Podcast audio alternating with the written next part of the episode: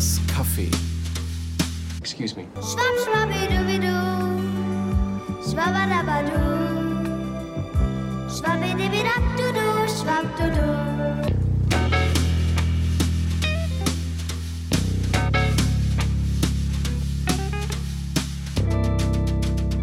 Coopers Café.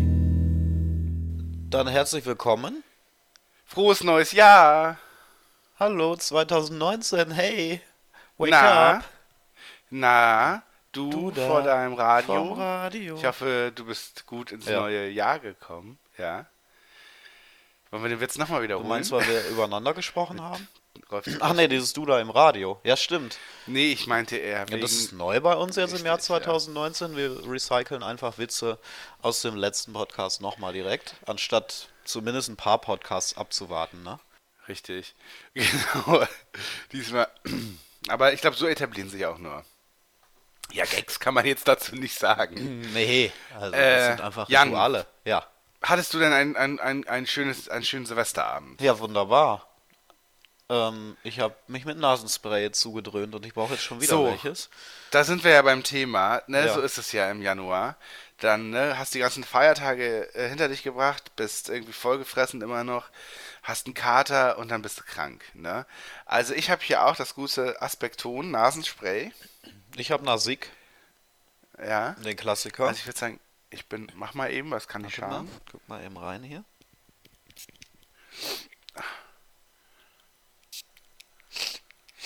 Ah, es ist ja immer Okay. nur ein, ein Nasenloch zu, ne? Zumindest bei mir. Ne? Aber Nee, man muss beide reinsprühen, weil es wandert, ja. Kann ich auf jeden Fall Also- empfehlen. Ja, also wirklich, Leute, wenn ihr irgendwie Fragen habt zu euren Arzneiprodukten, ja, einfach an jan at cooperscafé at giga4u.de. Natürlich. Der Ja. gibt dir da. Ich habe auch Ja. immer was dabei. Ja, Für alle Gelegenheiten. geht dann auch schon gleich wieder besser. Also seht's uns nach, äh, wir sind wirklich etwas alle äh, äh, sehr angeschlagen und verschnupft. Äh, wird bei euch in der Firma sicherlich nicht anders sein. In der Firma. Ja. Ja, oder äh, an der Uni, in der Schule. meinst, du, wir, meinst du, wir haben minderjährige Hörer? Nee, Nee, ne? glaube ich nicht. Ich hoffe nicht. Ja, wobei, Ich nachdem wir ja You letzte Mal besprochen haben, so Oh. eine coole, hippe New York-Serie, von, äh, die bei Netflix hier läuft, dann könnte das ja schon sein, dass... Nee, aber ich glaube trotzdem nicht. Also wenn man schon mit Rolf Zukowski anfängt und wahrscheinlich Ja. wieder mit Gottschalk oder Dieter Thomas Heck aufhört, ich denke, mm, mm, die Chance, das ist vorbei. Ja. Wir sollten vielleicht mal, was wir vielleicht mal machen könnten, ist mal so eine Hörerumfrage machen, dass wir einfach mal das twittern und auf die Seite stellen, so völlig anonym, nur mal so ein paar so Stats, äh, nicht irgendwie für Marketinggründen, weil wir ja irgendwie äh, das haben wollen, also äh, für, für, für potenzielle Leute, die uns Geld geben, nee, sondern wirklich mal einfach mal gucken, wie ist der durchschnittliche Hörer von Coopers Café so gestrickt. Und dann können wir das, ja würde mal auswerten. interessieren. Ja. Ja, dann werten wir das aus und machen eine eigene Ausgabe. Das machen wir komplett anonym, ohne irgendeinen Track oder irgendeinen Witz dahinter. Das Ja. kann man sich ja mal überlegen. Da bin ich sehr gespannt. Ja, und dann So. anal- analysieren wir euch mal. Dann wollen wir mal wissen, wie viel Prozent unserer Hörerinnen weiblich, männlich ist. Ja, Ja. genau. Und äh, danach hören wir einfach auf mit dem Podcast. Uns denken, was? So seid Sinn ihr drauf? Bah. Für Ja. wen senden wir hier?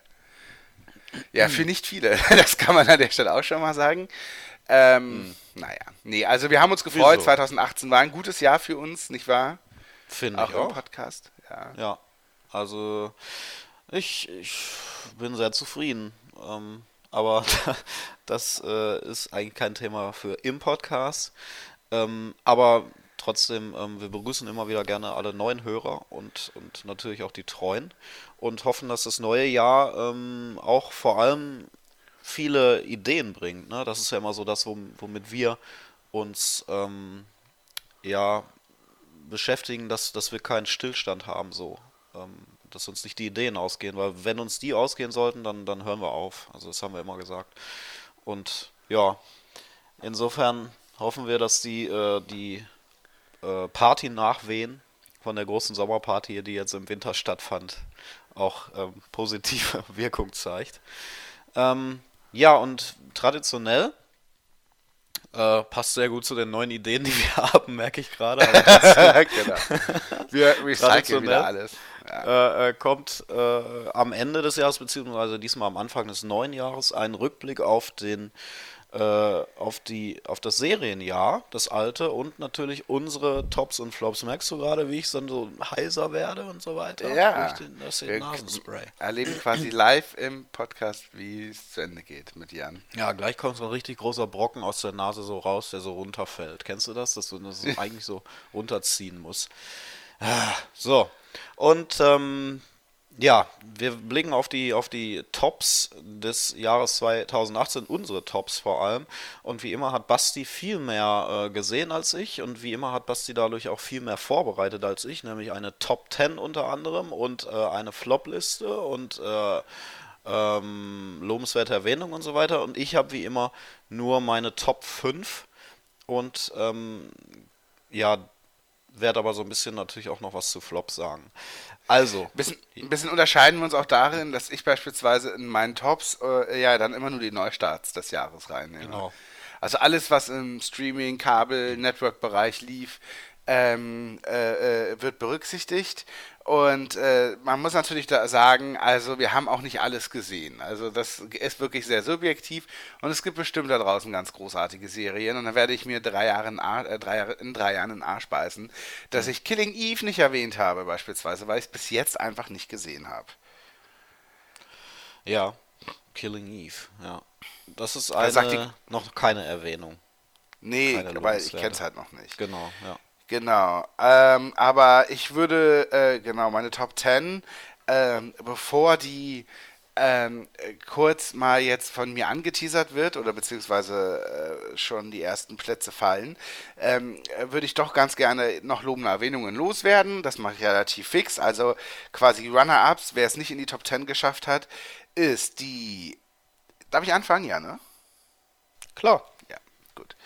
Ist die NBC-Serie Rise ein äh, quasi Glee-Rip-Off, wenn man so will, am Musical Theater. Es gab nur eine Staffel, die ich aber doch sehr mochte. Äh, und weil ich war direkt ein bisschen enttäuscht, als es eingestellt wurde. Dann auch sehr schön die Showtime-Comedy Kidding mit Jim Carrey. Ich tippe, wir werden ihn als großen Award-Meister äh, dieses Jahr erleben. Bei den Globes, bei den Emmys. Äh, Kidding war sicherlich äh, im Serienbereich die perfekte Rolle für Jim Carrey und auch ansonsten war das wirklich ein schönes, äh, eine schöne Dramedy. Dann von CBS All Access die Serie Tell Me a Story. Eine nette Episoden, hm, ein nettes Episodendrama, das basiert auf die auf, auf drei Märchen der Gebrüder Grimm, die in der heutigen Zeit angelegt äh, sind in der Großstadt spielen in New York äh, und ähm, ja, wir sehen quasi einzelne Figuren, die dann aber doch miteinander verwoben sind, äh, was die quasi ja para also erleben und das Ganze basiert eben wie gesagt wie zum Beispiel eben auf Rotkäppchen oder so. Ne? Und da haben wir jetzt aber natürlich nicht das Rotkäppchen, das irgendwie durch den Wald geht und auf den Wolf trifft, sondern stattdessen eben die junge Studentin, die sich mit so einem gefährlichen Typen einlässt und so weiter. Aber es gibt durchaus so Märchenmotive, die sich da so ein bisschen durchziehen. Ist eine hübsche, äh, nette Thriller-Serie. Ähm, dann lobend erwähnt soll noch werden Haunting of Hill House, eine Netflix-Horrorserie, ein Familiendrama, das äh, mich ganz gut unterhalten hat. Und auch die Amazon-Eigenproduktion Deutschland 86, die zweite Staffel der netten, des netten, äh, feinen äh, Spionage-Kriminalfilms. Ähm, ja, ein sehr globales, sehr umfangreiches Unterfangen, äh, hat mir aber auch gut gefallen. Dann gehe ich jetzt mal in die Top 10 meiner Lieblings-Neustarts 2018. Und hierbei sind es die Plätze 10 bis 6. Ähm, und es geht los mit Platz 10 mit der Serie Forever. Eine Amazon-Serie. Äh, ja, in der es äh, darum geht, dass ein Ehepaar, was sehr gelangweilt ist vom Alltag, man ist schon so ein bisschen über 40, gespielt werden die von Maya Rudolph und Fred Armisen, ähm, beide nacheinander sterben und dann quasi in einer Zwischenwelt sind, an einem oder in einem Art Jenseits, was super öde und trist ist und wo sie jeden Tag in gleicher Struktur verbringen. Und während Fred Armisen dort eigentlich sehr glücklich ist, dass sein Leben sehr geregelt ist und er seine Frau bei der, an seiner Seite hat, ist Maya Rudolph diejenige, die ausbrechen will und sagt, ach du Scheiße, ich fand es schon zu Lebzeiten so öde mit ihm, jetzt auch noch forever, also bis zum Leben, also nee, bis überhaupt übers Lebensende hinaus, überhaupt immer mhm. mit ihm diesen tristen Alltag zu erleben, das finde ich fürchterlich. Und sie bricht dann aus, ähm, aus der Sache und erkundet dann so zu, sozusagen die Vorzüge des Lebens im Afterlife. Ähm, eine hübsche kleine Comedy, eine Beziehungs äh, Beziehungsgroteske, was mir ja immer ganz gut gefällt, wenn so heteronormative Langzeit-Ehen und ja, Einheitsbrei im Beziehungsbereich äh, so aufs Korn genommen wird, gefällt es mir immer ziemlich gut. Äh, bei mir Platz 9. Platz 8 ist eine, nee, Platz 10 war das, 10, entschuldigt. Ja, genau. ja, Verzeihung, es ist das Nasenspray. Das ist noch das, lang. genau, wollte ich gerade sagen. Ja. So, Platz 9 ist You. Ah, die Lifetime-Serie, die wir nun jüngst besprochen haben. Ich habe sie jetzt endlich durch, habe alle Folgen geguckt und äh, ja, ich werde die zweite Staffel auch äh, schauen, aber schon so ein bisschen unter Vorbehalt. Ich finde, man hätte das auch alles jetzt sehr, sehr gut abschließen können. Es ist ein bisschen quatschig und es ist ein bisschen egal in manchen Sachen, aber natürlich bleibst du über zehn Folgen doch sehr gespannt dran, was nun genau passiert. Ähm, ja, gut, was ich an der Serie mochte, was ich nicht so mochte, was wir alle dazu sagen, könnt ihr ja nochmal nachhören. Hätte ich Äh, jetzt ehrlich gesagt viel höher erwartet bei dir. Aber es gab vielleicht auch gute Serien einfach. Ja. Ja.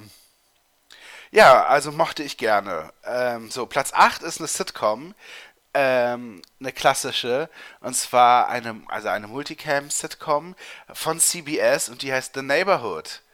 Und in The Neighborhood, oh, das ist schon wirklich witzig. Äh, es geht um eine Familie, die Johnsons, äh, äh, Mutter, Vater, Kind, ähm, alle weiß und, und, und ja, so richtig so, ne, unser, unser Hauptprotagonist ist so ein, äh, richtig so ein, so ein, ja, so ein uncooler, äh, junger Mitte-Startup-Typ irgendwie mit so ein bisschen, also der hat schon ein gutes Herz und so, aber ist schon so ein kleiner, ein bisschen ein kleiner Loser.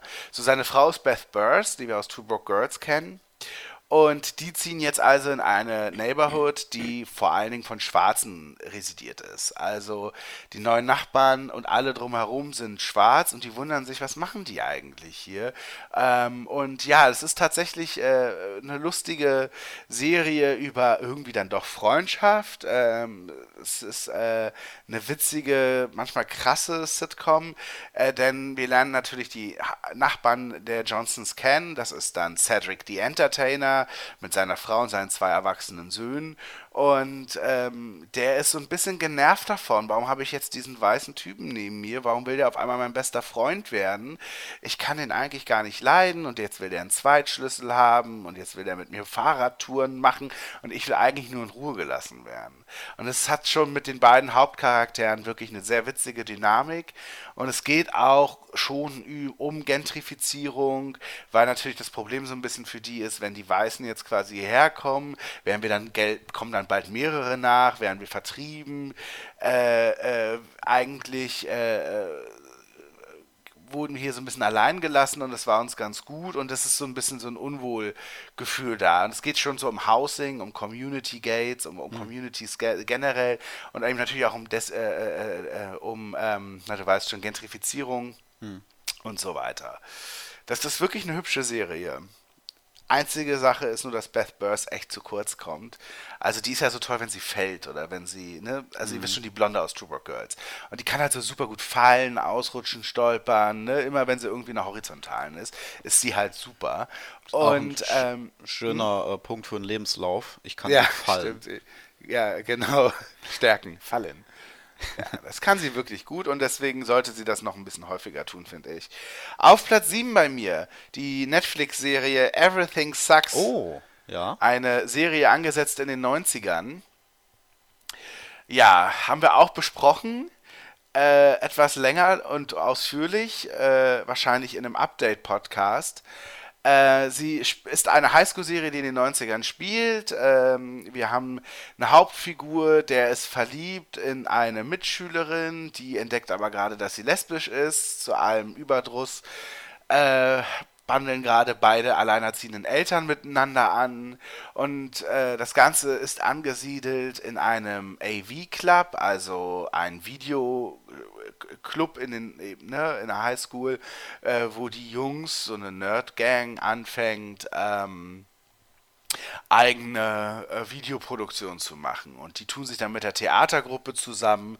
Ja, das Ganze fühlt sich an wie eine lange Klassenfahrt. Also äh, man kann sich schon sehr in seine Kindheit zurückversetzen lassen. Äh, man denkt so wirklich, wie war das damals eigentlich, als man so, mit, so diesen typischen Wandertag hatte oder eine Klassenfahrt eben, wo ja so alles durcheinandergewirbelt wurde in so einer Schulklassendynamik.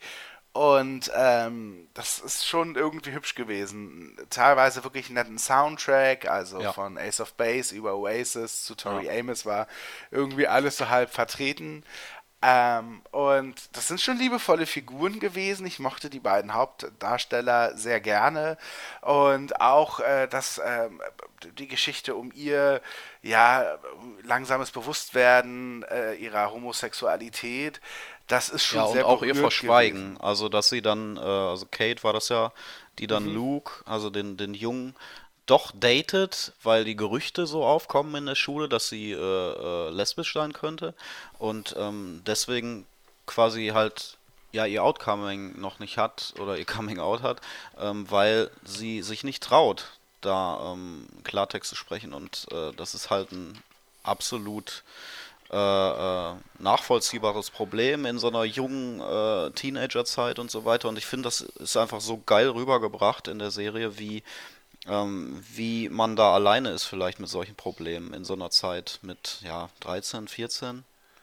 Wie alt sie Ja, das da stimmt. sind. Und äh, die Sache ist auch, es gibt nicht so viele Geschichten, die das mit Mädchen haben. Ja. Also es sind sehr oft immer die Jungsgeschichten, das Jungs-Coming-out irgendwie. Ja, also Und, äh, genau das fand ich irgendwie innovativ auch. Das hatte ich so noch nicht gesehen. Genau, Lesben sind einfach unterrepräsentiert. Also Lesben sind immer so ein bisschen verwegen und ein bisschen geil und irgendwie auch bi, weil irgendwie stehen sie ja doch auf Männer.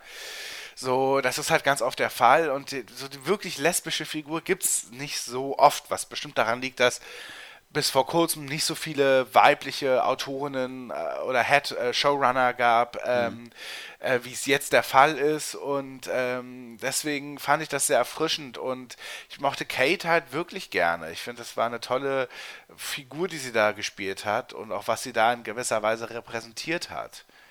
Ja. Ja, und Ja. ich meine, die Folge, die, die äh, Wüstenfolge mit It's a Beautiful Life. Oh ja. oh, oh, oh. Die war schon toll. Ja. Die war schon echt cool. Ähm, ja, ich fand, äh, tendenziell hat es für mich in der zweiten Hälfte der Staffel auch eher abgenommen, wenn mehr. Also ich fand es da nicht mehr so gut, als die, als dieses Play in den Vordergrund rückte, also diese, diese, dieser Dreh. Andererseits muss ich sagen, konnte ich auch äh, sehr gut ähm, irgendwie mich mit, damit identifizieren. Ich habe schon öfter erzählt, dass, dass ich so früher mit einem Freund auch ähm, selber so, so Videos gedreht habe, irgendwelche Shows erfunden habe und das auf, auf einer äh, Schwarz-Weiß-Videokamera aufgezeichnet habe. Insofern hat das äh, mich schon berührt und auch wenn es teilweise sehr klischeehaft ähm, äh, viele Klischees bedient hat jetzt, ne, als sie dann heulend irgendwie auf dem Bett lag und Oasis gehört hat oder so. Trotzdem fand ich immer, dass es authentisch war, dass die Figuren das extrem authentisch rübergebracht haben und dadurch hat es sich eben nicht klischeehaft angefühlt, obwohl ähm, diese ganzen äh, diese ganzen Symbole der 90er, diese ganzen typischen äh, Dinge der 90er trotzdem da waren. Also ich fand es eigentlich die beste, das beste Period-Seriending, was so über die 90er erzählt bisher. Ja. Leider eingestellt. Leider eingestellt. Ja. Es gibt sogar einen Cliffhanger. Luke wird seinen Vater treffen zum ersten Mal. Ähm, und das wäre sicherlich die Story für die zweite Staffel gewesen. Und ja, Ja. das wird es leider nicht geben. Schade, ne? ja. Und Platz 6 ist wieder eine Multicam-Sitcom. Äh, ich will mir die nicht nehmen lassen. Ich bin großer Fan, das wissen vielleicht viele, die uns schon länger hören, äh, von den klassischen Sitcoms. Und natürlich ist es ein bisschen strange, muss ich gleich sagen, wenn man die anderen Listen sieht. Und da sind eben so große Sachen dabei wie Patrick Melrose oder Killing Eve oder irgendwie Handmaid's Tale und so eine Sachen. Und ich komme dann hier mit so in Anführungsstrichen blöden Sitcoms. Aber es war ein gutes Sitcom-Jahr. Und äh, deswegen ähm, lasse ich mir das natürlich nicht nehmen. Und auf Platz 6 ist bei mir The Cool Kids. Ein Hit, den Fox gerade äh, am Start hat. Läuft dort immer freitags. Äh, in The Cool Kids geht es um drei äh, ältere Herren, die in einem Altersheim wohnen und äh, ihr Vierter im Bunde ist gerade gestorben und dieser Platz wird jetzt besetzt von einer rüstigen älteren Dame. Und das Ganze ist natürlich so eine Art Golden Girls, äh, ein bisschen durchmischt. Ähm, die ganze, die, die vier sind alle tatsächlich sehr unterschiedliche Charaktere. Das macht das Ganze echt spaßig. Also da ist zum einen der eine äh, äh, zynische Jazzfreund, er ist schwarz und ähm, äh, äh ganz schön so ne, auf Frauen fixiert auch und mag aber eben den guten Whisky oder oder, oder eben ja die großen Jazz-Künstler von früher. Äh, dann haben wir den alten Schwulen, der immer noch ungeoutet ist vor seinem Sohn, aber dabei wahnsinnig flamboyant ist und äh, man, man merkt es halt sofort, dass er natürlich schwul ist und der hat ein Problem damit auch älter zu werden. Dann haben wir äh, den dritten älteren Herren ähm, von Martin Mull gespielt, den ich persönlich sehr witzig finde. Ähm, der weiß immer alles, der hat schon alles gesehen. Also egal, was es, was jemand nur so nebenbei nebenbei erwähnt, er hat schon jeden Job mal gehabt, er hat schon mal jede Persönlichkeit getroffen, er war zu jeder Situation, als in der amerikanischen Geschichte was passiert ist, war er dabei. Er hat den Attentäter von Kennedy festgehalten und er war irgendwie bei Woodstock derjenige, der die, die, die das Tor aufgemacht hat, damit alle reinkommen und so. Das finde ich sehr witzig, sowas. Der hat auch immer so alle Gadgets mit dabei, die man so braucht. Der hat da so, so ein Fanny Bag, also so eine Gürteltasche. Und da greift er einfach nur rein und holt alles dort raus, was man gerade so braucht. Sehr bequem beim Writing sicherlich dieser Serie. Die ist halt einfach wirklich urkomisch. Ähm, und äh, das Ganze wird wahrscheinlich eine ganze Zeit noch weitergehen, denn wie gesagt, die Quoten sind wirklich gut. Für einen Freitagabend richtig gut, mit so um die 4, 5 Millionen. Ähm, für Fox-Verhältnisse sehr gut sogar. Äh, deswegen ist das hier ein richtiger Hit, den die da im Köchchen haben. Und mich freut es total. Es ist schön, ein schönes Setting, so ein Retirement Home. Etwas, was man nicht so oft sieht. Es sind eben auch viele alte Nebendarsteller dabei. Ähm, und äh, deswegen äh, ist das eine Serie, die mir momentan extrem viel Spaß macht. So. Äh, das sind dann die Plätze 10 bis 6 erst einmal. Und Jan, jetzt bin ich gespannt auf deinen fünften Platz. Äh, ja, können wir kurz machen. Das ist äh, Everything Sucks, worüber wir gerade schon geredet haben. Ja. Ja. Da brauche ich keine weiteren Worte so drüber verlieren. Ja, genau. Ja, ich wollte schön gediegen ich kann da gleich weitermachen mal. mit Platz 4 bei mir. Ja. Ach ne, du hast ja Platz 5. Das wäre jetzt Ich hätte einen fünften. Ja. Genau, äh, darüber habe ich aber auch schon mal kurz geredet. Das ist echt äh, ein schönes ähm, Drama äh, von NBC, das nennt sich Good Girls. Hier auch gar nicht so unbekannt durch Netflix. Ähm, Good Girls ist, äh, hatten wir auch schon irgendwann mal erwähnt, ähm, eine wirklich feine, ja, Ganoven-Gangster-Geschichte mit drei Vorstadtfrauen oder Hausfrauen sozusagen. Und die drei haben alle irgendwie Geldsorgen und sind in einer Lebenssituation, in denen es denen nicht so gut geht. Also, ähm, ja, äh, die, die eine braucht das Geld für die, für die Medikamente und für die Behandlung der Tochter, die krank ist. Die andere wird irgendwie von ihrem Mann verarscht und in so eine Hausfrauenrolle gedrängt, in die sie eigentlich gar nicht sein möchte. Und die andere hat einen scheiß Job in einem Lebensmittelladen und äh, wird von ihrem Typen, von dem Chef angebaggert, datet sich so ein bisschen rum und hat ein Kind sehr jung bekommen und ist super geldknapp, ne, die ganze Zeit. Und irgendwann kommen alle auf die Idee, eigentlich wäre es ganz cool, wenn wir in dem Lebensmittelladen wo eben die eine arbeitet, wenn wir da einfach mal was klauen würden. Und zwar nicht viel, nur so 5000 Dollar jeder. Weil das ist so eine kleine Summe, da sagen die Scheiße, aber es wird nichts unternommen, um das aufzuklären. Die ziehen das durch, die brechen also in diesem Laden ein, äh, in diesem Lebensmittelladen und äh, nehmen dann äh, ein Bag mit, wo eben so diese Tageseinnahmen drin sein sollten. Und zu Hause stellen sie fest, durch einen schrägen Zufall, Mist, es sind nicht 15.000, die wir haben mitgehen lassen, sondern sind irgendwie so, so, so 700.000 oder so. Und jetzt ist es echt krass, weil jetzt ist das ein Riesenverbrechen und irgendwie wollten wir da gar nicht mit rein.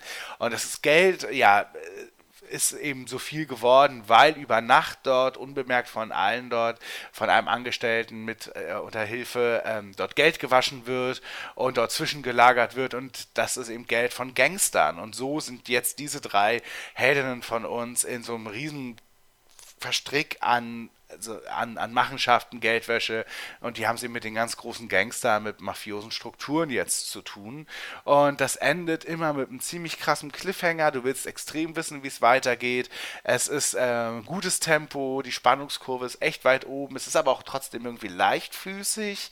Also es ist jetzt nicht so bitter ernst und so arg dystopisch oder arg ähm, misanthropisch wie Breaking Bad oder so, sondern es mhm. ist irgendwie auch gewitzt im Timing und in den Figuren selbst. Also eben auch in dem Schlamassel, in dem die drin sind. Ja, genau, es ist so Schlamassel die Serie, wenn man so will.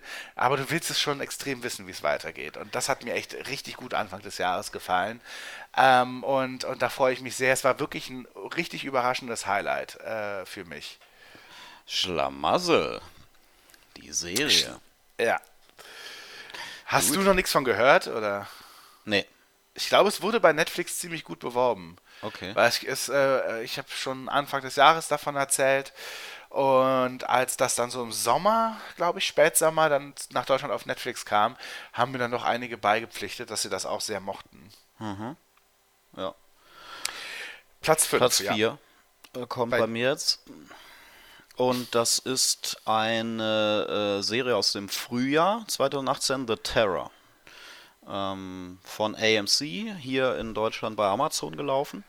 Ähm, es ist das Jahr 1845 und äh, das britische Königreich will die Nordwestpassage zum ersten Mal durchdringen und schickt zwei äh, Schiffe der britischen Krone ähm, auf, um diese Passage zu äh, erkunden oder auch zu bändigen sozusagen, um diese dunklen Flecken auf der Landkarte ähm, zu füllen. Wir haben die zwei Schiffe und die zwei Kapitäne, die gegensätzlicher nicht sein könnten. Der eine ja extrem optimistisch, vielleicht auch ein bisschen naiv, der andere der Mahner, der äh, rationale Typ und ähm, die beiden Kapitäne wirken auch völlig unterschiedlich auf ihre Mannschaften die, ähm, ja, der eine ist total geliebt, der optimistische, und der andere ähm, wird ungern gehört. Und die beiden Kapitäne müssen sich natürlich immer wieder abstimmen, was sie machen, denn irgendwann ähm, stranden die Schiffe im ewigen Eis und äh, kommen nicht mehr weiter, weil der Winter anbricht und sie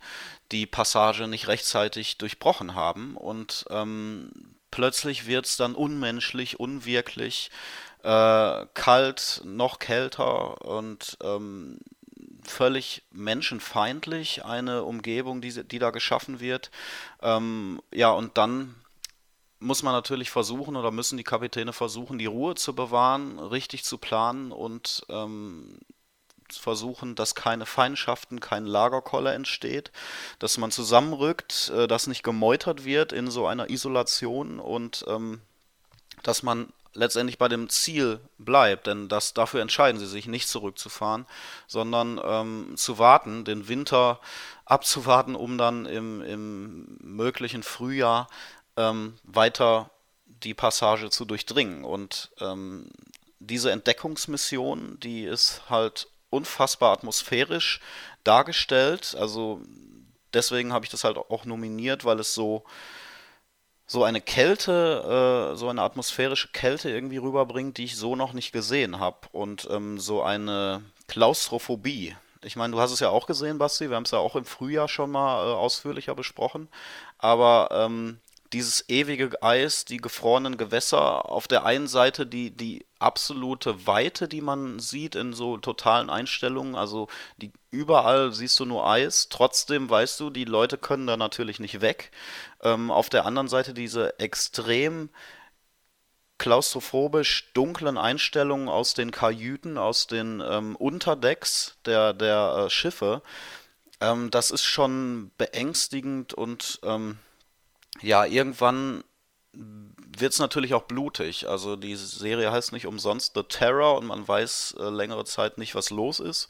Ähm, es gibt dann noch ähm, eine einheimische Inuit, die sich der Crew anschließt und ähm, generell lernen diese weißen Männer auch äh, eine neue Kultur da kennen und ähm, man setzt sozusagen die neue zivilisierte Welt und die alte Welt der Einheimischen gegeneinander und ähm, dann kommen auch so spirituelle Elemente mit rein und das fand ich halt doch irgendwie ja extrem atmosphärisch gemacht, ähm, diese Fremde rüberzubringen ähm, in dem Setting, was was ja völlig unverbraucht ist und was man so noch nicht gesehen hat.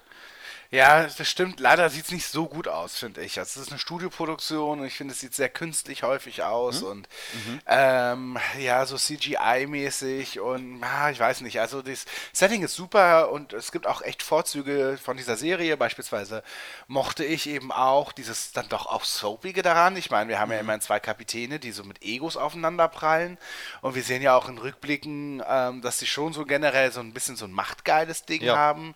Also, wer steht jetzt in der Öffentlichkeit? Öffentlichkeit, wer hat jetzt zuerst was über, äh, überquert und äh, irgendwie so, also dieser Wettstreit, den es ja. da auch so gab und so, das ist schon auch ein bisschen geil, ne? Das mochte ich ganz gerne auch daran. Hm? Ja, richtig. Und ähm, äh, ja, letztendlich äh, kann man es natürlich auf diese Kapitäne äh, zuschneiden, aber es gab halt echt echt geile Szenen, die auch wirklich, die ich auch wirklich ähm, ja, die schon so ein Horror-Element hatten oder so ein, so ein Terror-Element zumindest. Wenn man alleine an die erste oder zweite Folge ähm, sich erinnert, weiß ich gar nicht mehr, als jemand tauchen geht, als diese Schiffsschraube äh, irgendwie ja. ähm, sich verheddert hat oder eingefroren war oder so und einer dann mit so einer uralten Taucherglocke natürlich, ähm, äh, wir, wir sind im Jahr 1845, dann tauchen geht und plötzlich Visionen hat, ganz schreckliche, und man nicht weiß, sind die echt oder sind die, sind die, äh, sind die eingebildet. Und ja, solche Szenen gibt es halt immer wieder ähm, und das, das macht, macht die Serie auch aus. Also es ist auch eine sehr langsame Serie, man kann jetzt nicht unbedingt binge-watchen oder so, finde ich zumindest. Ähm, es ist auch eine Serie für den Winter eher. Ich habe auch ähm, nach dem Frühjahr lange nicht geguckt und dann mal wieder reingeguckt, erst zuletzt. Ja. Aber es war für mich auf jeden Fall eine der Top 5. Ja, stimmt, ich mochte es auch ganz gerne. Ja. Dein vierter Platz? Der geht an Beat, eine deutsche Serie. Abgefahren mhm. für mich. Und dann auch noch von Amazon, noch abgefahrener. Ähm, ja, hast du auch gesehen, zumindest den Anfang.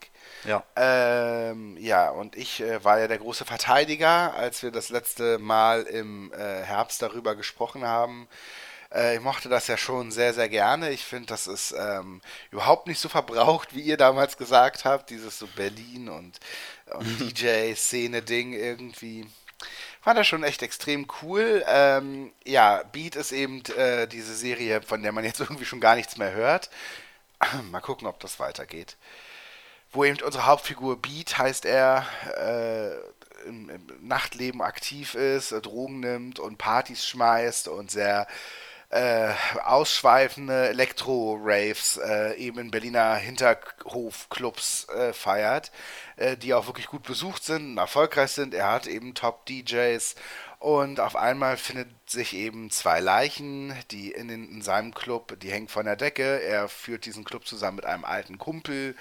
Ähm, und das Ganze wird dann eben ein Fall für äh, die Polizei oder beziehungsweise für so einen komischen europäischen Geheimdienst, die dann mit ihm zusammen ermitteln, denn die wollen Beat eben benutzen, um in die Szene so ein bisschen reinzukommen, dass er so eine Art Mittelsmann ist. Und ja, das Ganze ist ein gutes, ähm, gutes Kriminalding, hat einen schön fiesen Gegner, einen schön fiesen, ja, Typen, der eben äh, dort äh, Machenschaften krasser Art halt einfach durchführt. Äh, das ist ganz gut. Was ich halt noch mehr mochte, ist eben das äh, Porträt des Nachtlebens beziehungsweise die Beat als Hauptfigur und eben die zwischenmenschlichen Beziehungen zu ganz vielen. Zu seinem Kumpel, der jetzt nicht mehr nachts mitfeiert, sondern eher am Tage im Club ist, um dort eben das Finanzielle und das Administrative zu leiten. Dann eben Beat, äh, der eine eigene Vergangenheit natürlich hat als Heimkind äh, zu, zu, zu seinen Eltern, zu seiner Großmutter, dann äh, Beat äh, zu seinem Mitbewohner und zu den anderen, äh, die in einem Club äh, Residents sind. Das mochte ich tatsächlich sehr gerne. Das hat mich so ein ganz kleines bisschen auch an Empire erinnert. Demnach hätte ich auch irgendwie Bock gehabt, mal was zu haben, was so auch auf einer Soap-Ebene eventuell funktioniert da drin. Aber es war eben vor allem der Kriminalfall. Das wäre vielleicht nicht meine erste Entscheidung gewesen. Aber das war dann doch spannend. Also es war eine der wenigen Serien dieses Jahr, die ich sehr, sehr schnell durch hatte. Wo ich dann auch wirklich dachte, okay, es ist jetzt schon um eins. Ich sollte nicht, aber ich muss weiter gucken. Ähm, es hat äh, mich schon doch sehr reingesogen. Und das hatte ich nicht so oft dieses Jahr. Ähm, ja, und Alexander Fehling, den wir am Anfang noch gar nicht so präsent haben, der sich dann nach und nach als ja, absoluter Oberbösewicht entpuppt. Äh, das war schon wirklich ein tolles Duell, was er und Beat sich äh, geleistet haben. Und gar nicht wie You Are Wanted mäßig mit äh, irgendwelchen Explosionen und äh, da stürzt jemand aus dem Hochhaus und jetzt gibt es eine krasse Verfolgungsjagd, sondern es waren so eher so, man guckt sich, man sitzt am Tisch und guckt sich an und mhm. hat so psychologische Katz, Ja, oder ähm, äh, einfach nur, man ist irgendwie draußen auf, dem, auf der Terrasse und der eine fuchtet halt so ein bisschen beim Reden mit der Waffe rum. Mhm. So diese, auf dieser Ebene war das eher so. Also, dass man immer nicht wusste, wann kippt das. Das mochte ich immer sehr in diesem Duell, was Beat und der Typ hatte. Mhm. Und das war eben überhaupt nicht so auf dicke Hose, auf wir können Hollywood und so, sondern es hat sich sehr darauf verlassen, was die Figuren ähm, ausmacht, was wie die zueinander stehen und daraus hat das vor allen Dingen die Spannung gezogen. Und das hat mir doch sehr gut gefallen und ich würde mich doch sehr über eine zweite Staffel freuen. Ähm, ja, also ich bin sehr überrascht, weil ich eben dem Sender äh, Amazon als Streamer schon kritisch gegenüberstehe. Nicht zuletzt natürlich eben auch so deutschen Produktionen, ja. weil ich da mit wenigen Ausnahmen nicht wirklich viel mochte. Häufig ist also das eben auch vor allem den ausländischen. Bei Deutschen kann man auch sagen, okay, sie haben Pastewka eingekauft und sonst und Deutschland und sonst ja, gab es ja auch gar nicht viel an deutschen Produktionen, ne? Von Amazon? Ja. Der ja. Lackmus ab. Aber auch, ich glaube, das war eingekauft. Na, und dann halt Wanted, ich, ne? Ja, und das war halt furchtbar, genau.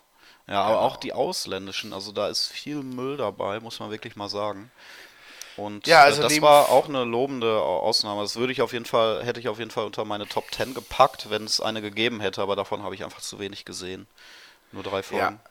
Ja. Äh, ja, Forever hatte ich schon erwähnt von Amazon. Also ich habe immerhin zwei Amazon-Serien im, im Programm, in meiner Top ja. 10. Auch ein, ein, ein absolutes Novum. Ähm, nee, ich bin auch kein großer Amazon-Freund. Äh, Homecoming ist natürlich so ein Riesending jetzt auch. Oder mhm. nicht ein Riesending, aber ein Ding.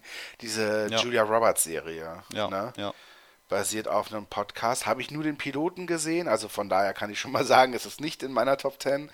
Ich habe nur den Piloten gesehen und fand den nicht so doll. Äh, Würde es aber auf jeden Fall weiterschauen und vielleicht ärgere ich mich ja doch, dass ich das nicht so hoch einge, einge bewertet habe. Ähm, aber ja, jetzt erstmal glaube ich eigentlich nicht, dass Homecoming eine Sache für mich ist. Ja. Ja, verpufft auch ein bisschen, oder? Es ist, nicht, ist kein Buster, ne, um Homecoming. Äh, hier nicht. In den USA auch nicht? Würde mich jetzt wundern. Ich glaube, so in der Release-Woche so ein bisschen. Gab es schon Artikel und so, aber ansonsten, nee, mhm. irgendwie Amazon schafft es nicht. Ja, das ist so. Glaubst du denn, dass Beat weitergeht? Also ich gehe da fest von aus. Was weitergeht? Beat? Beat, ja. Normalerweise sind sie da eigentlich immer ganz schnell drin und äh, feiern das, um auch so die Abrufzahlen der ersten Staffel noch ein bisschen ab anzufeuern. Ja. So machen sie eigentlich immer ganz gerne sowas schon. Irgendwie, oh, schon nach fünf Tagen neuer Rekord, wird verlängert. Jetzt verläuft so im Sande. Bin, nee, ist eine 50-50 Chance, Mhm. Meinst würde ich sagen. Also sie haben halt Ja. Wanted auch eingestellt. Ich müsst, eigentlich müssten sie ja genug Budget über haben dadurch, weil Matthias Schweighöfer viel gekostet haben wird. Ja, wobei, Beat hat ja auch, äh, wer war das? Caroline Herfurth? ja, naja, es ist ja Christian auch, Berkel? ja, es wird ja auch produziert von der Schweighöfer Firma. Ach so. Aber ja. er hat da selber gar nichts mit zu tun. Aber ich weiß nicht, die heißen irgendwie Pantheon oder so. Mhm. Das ist so, da ist er mit Eigentümer. Wäre auf jeden Fall cool. Und äh, sie werden auch die positiven Kritiken registriert haben. Aber äh, ja, es, ist, es hatte jetzt auch keinen großen Bass, das stimmt schon. Ähm, Und ich musste die Serie doch häufiger verteidigen, nicht nur Mhm. gegen Freddy im Podcast, sondern auch, äh, ja, privat an anderer Stelle häufiger. von Leuten, die gesagt haben, nee, das ist alles nix, ich kann viel besser feiern. Na, von Leuten, die sagen, das ist alles so gewollt und ich dachte mir schon am Anfang so, boah, nee. Ja, das ging und, mir auch so. Am der Ja. Anfang war irgendwie, fand ich zu klischeehaft. Ja, okay. Ja. Am Anfang war es mir noch egal. Hm. Und dann irgendwann, aber nee, wobei, nach 10, 12 Minuten dachte ich schon, hui, das ist ja irgendwie was. Ja. Das ist was. So, mein ähm, Platz 3 ist eine Serie, die ähm, schon im Jahr 2017 gestartet ist, aber erst ganz spät im Jahr 2017 ähm, in Deutschland verfügbar wurde, nämlich Haus des Geldes. Ähm, und die zweite Staffel beziehungsweise die neuen Episoden dann auch erst im Jahr 2018. Deswegen habe ich es mit reingenommen und habe es dieses Jahr auch endlich entdeckt, ähm, nachdem der Bass eigentlich auch schon vorüber war. Ähm, ist keine Netflix-Serie, sondern eine spanische Produktion aus, aus von einem spanischen Sender. Es ist nicht mal eine spanische Netflix-Produktion. Nein. Das, Nein, davon nein. bin ich immer ausgegangen. Nee, das ist ein ganz normaler Fernsehsender gewesen und Netflix hat dann die Rechte eingekauft international und die Serie aber neu geschnitten. Ne, in in Pappen, mehr Folgen. Ja, aber ich glaube, dass die Serie dadurch äh, gewonnen hat, denn ähm, sie ist perfekt geschnitten und eine perfekte Montage und super Cliffhanger und so. Also da haben sie das schon extrem gut hinbekommen. Auch im Hinblick darauf, dass die Folgen kürzer geworden sind. Ähm, die alten Folgen haben irgendwie über 70 Minuten gehabt oder, oder 80 und die neuen Netflix-Folgen dann teilweise nur noch 45, was das Ganze viel besser verdaulich macht. Ja, es geht um den größten äh, Raubüberfall in der Geschichte Spaniens. Ähm, es gibt einen, einen Mann, ähm, relativ mysteriös, er nennt sich nur der Professor, der ähm, diesen Banküberfall organisiert und ähm, sich dafür acht Verbrecher ähm, an Land zieht aus der ganzen Welt. M, Acht sehr gute Verbrecher, die er ähm, profilt sozusagen und, und auswählt nach verschiedenen Kriterien. Und diese acht Leute sollen mit ihm zusammen die spanische äh, Banknotendruckerei mh, ähm, stürmen und ähm, sich darin äh, verschanzen und quasi innerhalb von elf Tagen ähm, Milliarden Euro drucken. Das heißt, sie klauen kein Geld, sondern drucken erst das Geld und klauen es dann. Und ähm, ja, der Professor selber organisiert das Ganze nicht aus der Bank äh, heraus. Also das heißt, er ist nicht selbst am Einbruch aktiv beteiligt, sondern verschanzt sich irgendwo in ähm, Madrid und die anderen ähm, ja, führen diese, diese, ähm, diesen Banküberfall durch, ähm, nehmen sich ganz viele Geiseln, die zu der Zeit dabei sind. Auch da wird ähm, sorgfältig ausgewählt, wer ähm, zu welchem Zeitpunkt das geschieht, dass da dann berühmte Geiseln mit dabei sind, die in der Bank festgehalten werden. Und dieser Professor, der hat das Ganze eben wirklich detailliert und Schritt für Schritt geplant und alle Eventualitäten abgedeckt, beziehungsweise eben nicht alle, sondern irgendwann läuft das Ganze aus den Ruder. Das, die Rädchen greifen nicht mehr, ähm, nicht mehr ineinander und irgendwann, und dann wird es wirklich sehr spannend, verliebt sich der Professor in die Inspektora, also in die Frau, die ähm, die diesen Banküberfall stoppen soll und diese Geiselnahme beenden soll. Und ähm, die Geschichte wird, wird aus diesen zwei Perspektiven erzählt, beziehungsweise aus drei, aus der des Professors, aus der der Geiselnehmer und aus der der Inspektora beziehungsweise der Polizei. Und ähm, es beginnt dann ein Katz-und-Maus-Spiel. Also äh, man, man fragt sich immer, wer ist gerade ähm, in der besseren Position? Hat der Professor jetzt eine Antwort auf die, auf die, ähm, auf die Tricks der, der Polizei oder der Inspektora? Irgendwann kommen natürlich immer mehr Dinge raus. Also ähm, ja, der, der Professor versucht äh, mit, äh, mit Hängen und Würgen irgendwie seine Identität zu verbergen, weil er dann auch im realen Leben auf sie trifft natürlich und sich in, äh, in sie verliebt, in so einem Café, wo die sich immer wieder treffen. Und das Ganze wird immer heikler und spitzt sich immer mehr zu. Das ist ja so, dass sich das wirklich immer spannender gestaltet und ähm, ja, man auch von Anfang an eigentlich weiß, dass das Ganze zum Scheitern verurteilt ist. Denn äh, eine der äh, Hauptgeiselnehmer oder eine der Verbrecherinnen, Tokio heißt die, ähm, so eine verwegene äh, eher, die sie so, so Anführer, so, so ein Alpha-Gen in sich hat, die ähm, spricht ähm, im Off, erzählt die sozusagen die Geschichte ähm, im Nachhinein nach und sie sagt relativ früh, das äh, ist der Zeitpunkt, an dem ich hätte merken müssen, dass alles zum Scheitern verurteilt ist oder an, an dem alles den Bach runtergeht. Das heißt, man weiß eigentlich, dass es, dass es nicht gut ausgehen kann, aber ähm, man ist sehr gespannt darin, wie dieses Schachspiel sich weiter fortsetzt und ähm, wie die Figuren agieren. Also dann gibt es Überläufer natürlich, dann gibt es äh, eine Geisel mit dem Stockholm-Syndrom, die sich in einen der Geiselnehmer verliebt und so weiter. Es gibt viele Rückblenden, die erzählen, wie dieser Plan ausgeheckt wird äh, von den neuen Leuten. Und ähm, ja, es ist letztlich eine schöne, eine, eine ganz tolle Strategiegeschichte mit Intrige und mit, ähm, mit Erpresserei und so weiter. Und ja, das hat mir doch sehr gefallen und ich ähm, war etwas skeptisch am Anfang, weil die Serie ja so abgefeiert wurde von ganz vielen Leuten. Und ähm, trotzdem muss ich sagen, die hat die Erwartungen dann erfüllt. Und äh, ich bin bin da sehr, sehr gerne dran geblieben, auch wenn ich es nicht gebingewatcht habe, aber ähm, äh, ich habe es komplett durchgeguckt und das will schon was heißen eigentlich im Jahr 2018. Und ich freue mich auf die neue Staffel. Ich habe nur mitbekommen in meinem Umfeld, dass alle, die es irgendwann entdeckt haben, es mega gefeiert haben. Dann gab es so einen riesen Bass. Mhm. Dann haben ganz viele angefangen, es zu gucken. Und dann waren sie enttäuscht, weil sie meinen, so toll war es ja dann gar nicht. Mhm. Also da war schon so die Messlatte einfach super oben bei vielen. Das ich war werde so, gar ja. nicht. Ich werde es gar nicht mehr gucken. Nee? Nee. Wieso? Weil ich schon so viel Ami-Zeug gucke, dass ich mir denke, jetzt muss ich nicht noch mit, Hm. wenn ich jetzt mit spanischen Serien an. Stimmt. Wo ist dann mal das gesagt. Ende?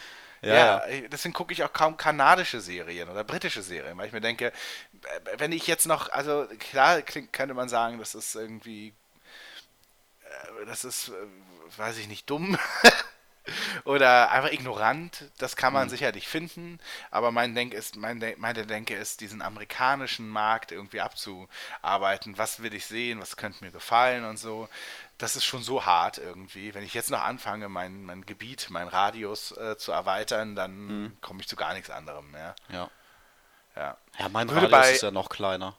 Ich würde eher Elite gucken. Nee, das Ja. interessiert mich gar nicht. Das ist so eine Highschool-Serie, ne? Ja, genau. Ja. Auch ta ja äh, schon so ein tatsächlich mit einigen Darstellern aus Haus des Geldes. Oder zumindest einem der Hauptdarsteller. Ja, bin ich ja schon ein bisschen affin für. So diese Highschool-Geschichte. Da gab es ja auch auf CW dieses Jahr eine sehr nette Highschool-Serie, die heißt All American, die ich dann, die mich leider dann nach den ersten fünf, vier, fünf Folgen dann doch verlassen hat.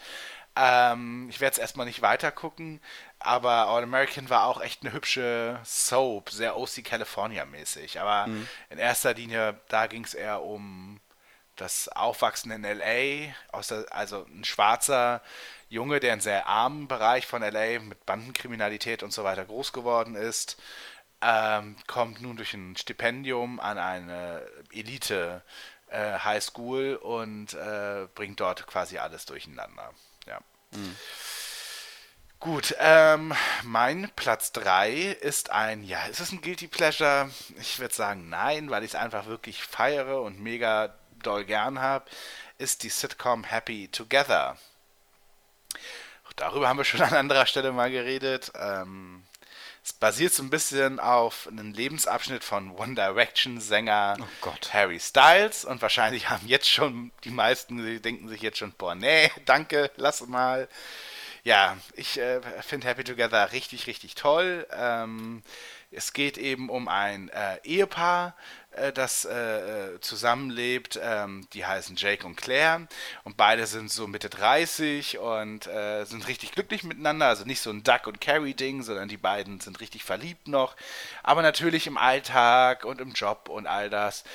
Es ist nicht mehr, es, sind nicht mehr so die Funken da. Ne? Man äh, geniert sich nicht voreinander, irgendwie unattraktiv mal zu sein. Die Abende verbringen sie so, dass sie einfach äh, im, im Pyjama oder im Bademantel vom Fernseher sitzen und gegen 21 Uhr dann irgendwann wegdösen. Ähm, Und sind aber trotzdem glücklich mit dem, was sie haben. Und er ist vom Beruf Buchhalter und einer seiner Kunden ist der große Popstar Cooper James. Und dieser Popstar hat so ein paar schwierige Wochen hinter sich mit einer Trennung und mit Stalkern und so. Und er kommt eben auf die Idee, bei den beiden einzuziehen. Und er nimmt sich ein Zimmer im Dachboden von den beiden. Und äh, nun äh, verbringen die eben ihre Zeit zusammen. Und das kann tatsächlich sehr amüsant werden, denn die beiden haben mit diesem Starleben an sich ja gar nichts am Hut. Und ich finde das so völlig abgefahren, dass er einen Bodyguard hat und einen Manager oder eben so viele Leute um ihn herum, so eine Posse, die immer so Ja sagt irgendwie. Und gleichzeitig ähm, versucht er natürlich irgendwie, dass man nicht mitbekommt, dass er dort wohnt, damit die Paparazzi nicht kommen und so. Das hat so ein bisschen was Alf-mäßiges irgendwie, wenn so dieses, so, ne, das ist ein Paar und irgendwie ist das alles intakt und dann kommt eben von außen so jemand rein und man hat manchmal das Gefühl, als würden sie sagen, Cooper ab in die Küche mit dir. Ja, ähm, und äh, das äh, hat wirklich extrem lustige Momente und ich finde das super charmant. Ich mag alle Darsteller, ich mag die ganzen Figuren. Ich finde die alle so herrlich niedlich irgendwie. Und ist aber nicht so zuckersüß oder so, weil die Witze sind natürlich manchmal auch ein bisschen krasser oder ein bisschen. Äh, also so ein bisschen eben, es ist, es ist nicht süßlich, das darf man jetzt nicht denken so, ne?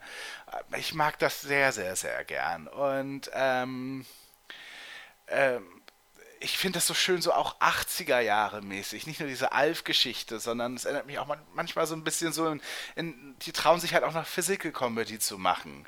Also jemand muss eine riesen Kiste schleppen und dann irgendwie die Treppe hoch und so. Das ist auch so was, was in den 80ern so bei ähm, ähm, Ein Griecher über Chicago gab. Also so, so, das äh, ist mein Sitcom-Herz schlägt da halt einfach total hoch bei dieser Serie. Und es gibt eben wirklich nette Ideen, wie beispielsweise äh, die beiden wachen auf und ein fremdes Mädchen ist in der Küche und die denken sich, okay, Cooper hat jemanden abgeschleppt, naja, okay, dann reden wir mal mit ihr, vielleicht ist es seine neue Flamme oder so. Und sie sagt so, naja, ich kenne halt Cooper sehr gut und äh, es war so schön, ihm mal nah zu sein und er sieht so süß aus, wenn er schläft. Und die denken sich so, oh, wie süß. Und dann kommt Cooper runter und äh, er sagt so, okay, er hat diese Frau noch nie in seinem Leben gesehen und sie ist halt ein Stalker, die sich so in die Wohnung geschlichen hat irgendwie. Woraufhin sie eben anfangen müssen, dieses Haus ein bisschen zu sichern ähm, mit so einer Security-Geschichte und das geht dann halt schief und so. Das sind wirklich echt nette Ideen. Es ist aber auch eben so schon die Geschichte des Paares, Claire und Jake. Also das ist auch ähm, äh, die Geschichte, wie die sich eben kennengelernt haben und so. Und es gibt schon so Serien, wo wir auch Pärchen mögen, wie in Verrückt nach dir oder meinetwegen auch in King of Queens oder in Alle lieben Raymond und so. Und ähm, das ist hier mal wieder so ein Couple, was mir auch echt einfach gut gefällt. Ähm, ich kann gar nicht genug davon bekommen. Immer wenn ich weiß, es gibt eine neue Folge, lasse ich eigentlich alles stehen und liegen dafür und ähm, will unbedingt wieder rein in diese Welt. Und mich macht das total traurig, dass diese Serie eingestellt werden wird. Sie ist offiziell noch nicht gecancelt, aber die Quoten bei CBS deuten doch eindeutig darauf äh, äh, und ich werde einfach jetzt mich noch an den letzten Folgen, die es noch gibt, erfreuen und mich lange an, ähm, an, an Happy Together erinnern. Und das wird sich dann einreihen in die äh, Liste der Too Soon Cancelled äh, ähm, äh, Favorites von mir, wo auch so Serien wie Partners oder so Serien wie Super Fun Night sind, Serien, die ich da sehr ins Herz geschlossen habe oder The Grinder, äh, die leider dann doch sehr schnell abgesetzt wurden. Ja, also das wird jetzt mein letztes Mal sein, dass ich über Happy Together rede. Äh, ich will Danke sagen und äh, habe die Zeit mit der Serie mhm. sehr, sehr genossen. Mhm. Ja, mein Platz 2 ist eine. Jetzt bin ich, jetzt bin ich gespannt. Jetzt, ja. jetzt, jetzt ne, geht's langsam auf die Ziege. Du hast, glaube ich, im Kopf, was ich, was ich als Platz 1 habe, oder glaubst du, dass jetzt. Ich bin, ich kommt jetzt darauf an, was du auf Platz, was du auf dem zweiten Platz hast. Ja, ja, ja. Ja, die kannst du eigentlich nicht wissen, weil wir nicht drüber geredet haben. Ähm, Platz 2 ist für mich die zweite Staffel von Ozark. Mhm der Serie, die ich äh, sehr gefeiert habe, schon im letzten Jahr. Ähm, die ähm, Serie mit Jason Bateman und Laura Linney, die so als äh, legitimer Breaking Bad Nachfolger damals ähm, besprochen wurde. Ähm, ja, wo Jason Bateman so in, in, äh, in große, große Probleme gerät ähm, mit einem Kartell und letztendlich sich vom eigenen Tod nur befreien kann, äh, indem er versichert, dass er eine große Geldwäscherei sozusagen aufbaut oder ganz viel Geld wäscht in den Ozarks, einem abgelegenen Ort in den USA, ähm, wo im Sommer viel los ist aufgrund der Touristik, aber eben in der Off-Season nicht und er dort ein Geldwäschekartell aufbauen kann und das in Staffel 1 beginnt und in Staffel 2 setzt sich die Serie halt dann doch sehr stark von Breaking Bad ab, auch wenn diese Grundmotive gleich bleiben.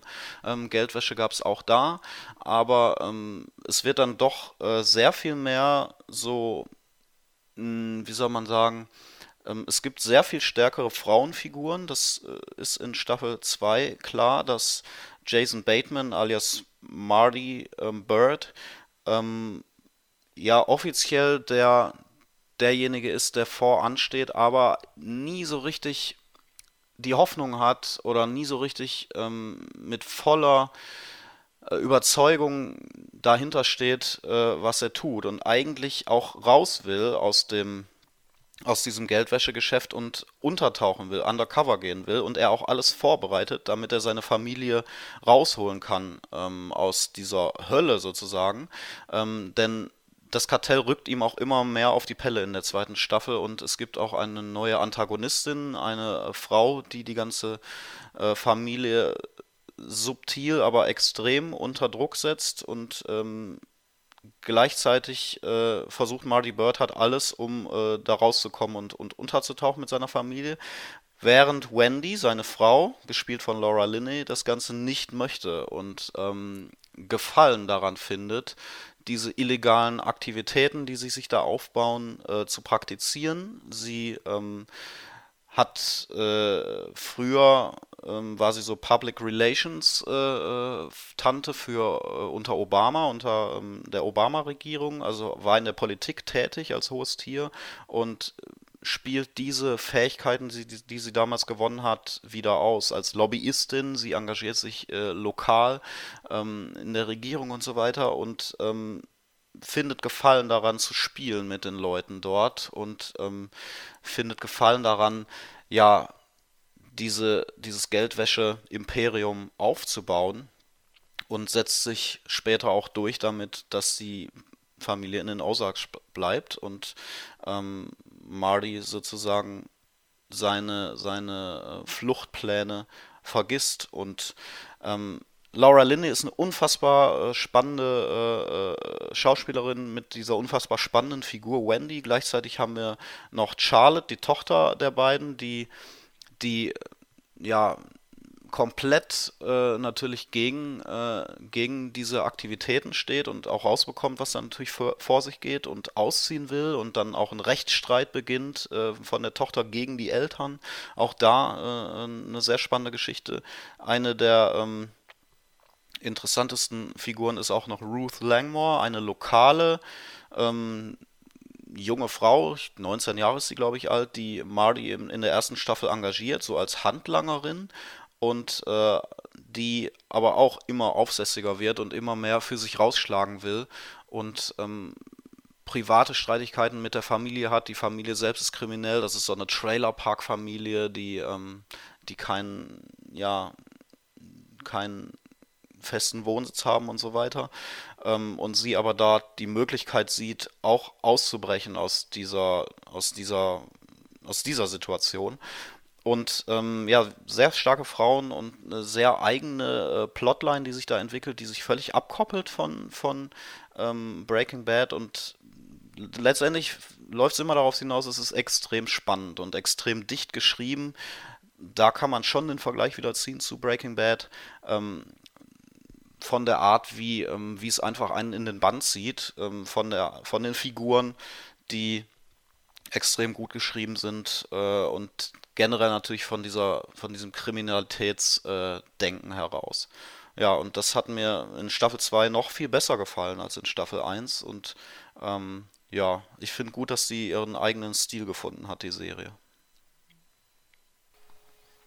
Ja, und ich glaube zu wissen, was bei dir auf Platz 1 ist. Ja, ja. Ja. Ich Ähm. überhaupt nicht bei dir. Ich hätte, ich hätte jetzt irgendwie Beat gedacht oder, oder You, weil wir das so. Na, You nicht mehr eigentlich, nachdem wir das so besprochen hatten letztes Mal. Ja. Aber Beat hätte ich viel höher erwartet. Das wäre mein, mein Favorit gewesen bei dir. Aber Okay. ja. Naja, für die 1 hat es nicht wirklich ganz gereicht. Dafür Ja. gab es zu viele Schwachstellen dann doch. Stichwort Kostja Ullmann. Ja, stimmt, ja. Dieser Ja. Verrückte. Aber äh, Schwachstellen gibt es auch eigentlich nicht mehr in meinem zweiten Platz.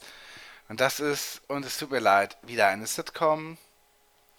Und ähm, es ist eine, die mir doch sehr am Herzen liegt. Deswegen ist sie auch auf dem zweiten Platz. Es ist ein Neustart dieses Jahr. Und dennoch kennen wir sie natürlich alle. Wir lieben sie alle. Uschi Blum. Ach nee, doch nicht. Sondern The Connors. Din, din, din, din. The Connors, okay. Benutz mich. Beschmutz mich, pack mich und knack mich und was? Back mich. Back mich. Und gute Nacht.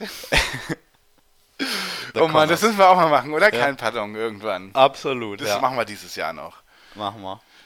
Ja, wir machen kein Pardon und im Sommer machen wir dann noch Club Las Piranhas. Irgendwie. Lecker, lecker. Ja. Also zurück Wer zu, den lieben langen Tag. Und jetzt im Kanon. Der ist keiner von uns.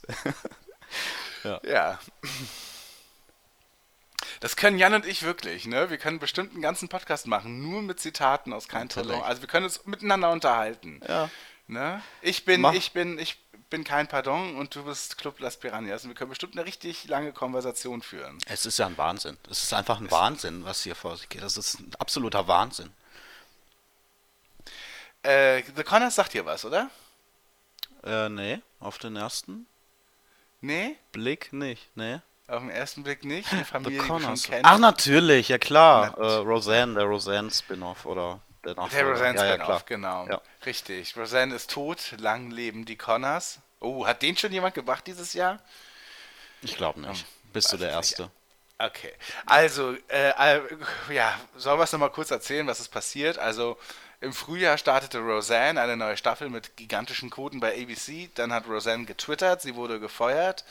Soweit so schlecht. Ähm, und dann hieß es natürlich sehr schnell, okay, Roseanne war so erfolgreich. Ähm, wir machen eine neue Serie ohne Roseanne. Und dann wurde The Connors geboren. Und in The Connors ist Roseanne Connor gestorben ähm, an einer ja, Überdosis äh, Medikamenten. Äh, sie hat Medikamente missbraucht und ähm, Schmerzmittel genommen und hatte dann auch E-Komplikationen und ist dann äh, ums Leben gekommen. Und in, äh, die, in The Connors äh, geht es eben jetzt ein paar Monate später weiter. Wie schlägt sich die Familie um? Jetzt Patriarch Dan Connor Ähm, ja, und das ist wirklich super. Also es ist richtig toll, es lohnt sich wirklich. Äh, jeder, der Fan von Roseanne ist, sollte eigentlich seinen Spaß hier finden. Klingt natürlich ein bisschen komisch, ich bin Fan von Roseanne und Roseanne ist nicht dabei. Aber wir mögen natürlich auch alle die Nebenfiguren. Wir mögen Becky, wir mögen Darlene, wir mögen Dan, wir mögen Jackie. Warum sollten wir nicht gucken, wie es mit denen weitergeht? Und ich sag euch, boy, es geht weiter.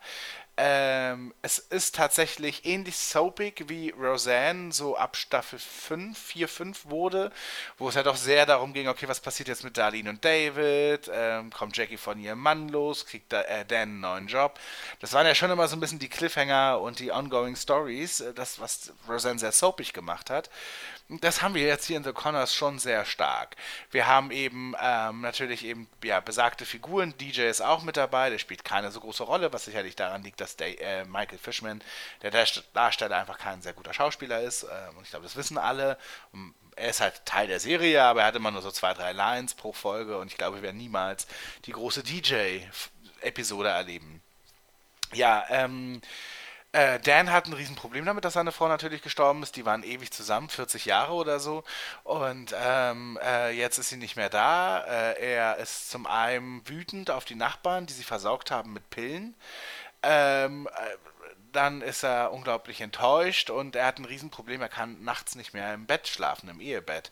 Mhm. Denn dieses äh, Gefühl, dass da jetzt niemand mehr liegt, ähm, das bringt ihn halt selber fast um. Und Dan ist natürlich kein Typ großer Worte. Der sagt das nicht. Der schläft einfach auf der Couch und alle sagen, schlecht für deinen Rücken. Und er sagt, ja, aber lasst mich, so will ich das. Und wir erfahren das nur als Zuschauer. Natürlich denken sich das die Familienmitglieder schon, aber er redet eben nicht drüber. Und diese Figur Dan, die so extrem ambivalent ist, natürlich ist er fürsorglich und liebevoll. Und er reißt sich ein Bein dafür aus, dass es seiner Familie gut geht. Aber er würde es nie so sagen. Er ist einfach ein Mann der Taten und nichts anderes. Ne? Wenn er sich wenn er sich ärgert, geht er in die Garage, macht sich eine Dose Bier auf und schraubt am, am, am äh, Motorrad rum. Und trotzdem ist er natürlich irgendwie drin sehr verwundbar.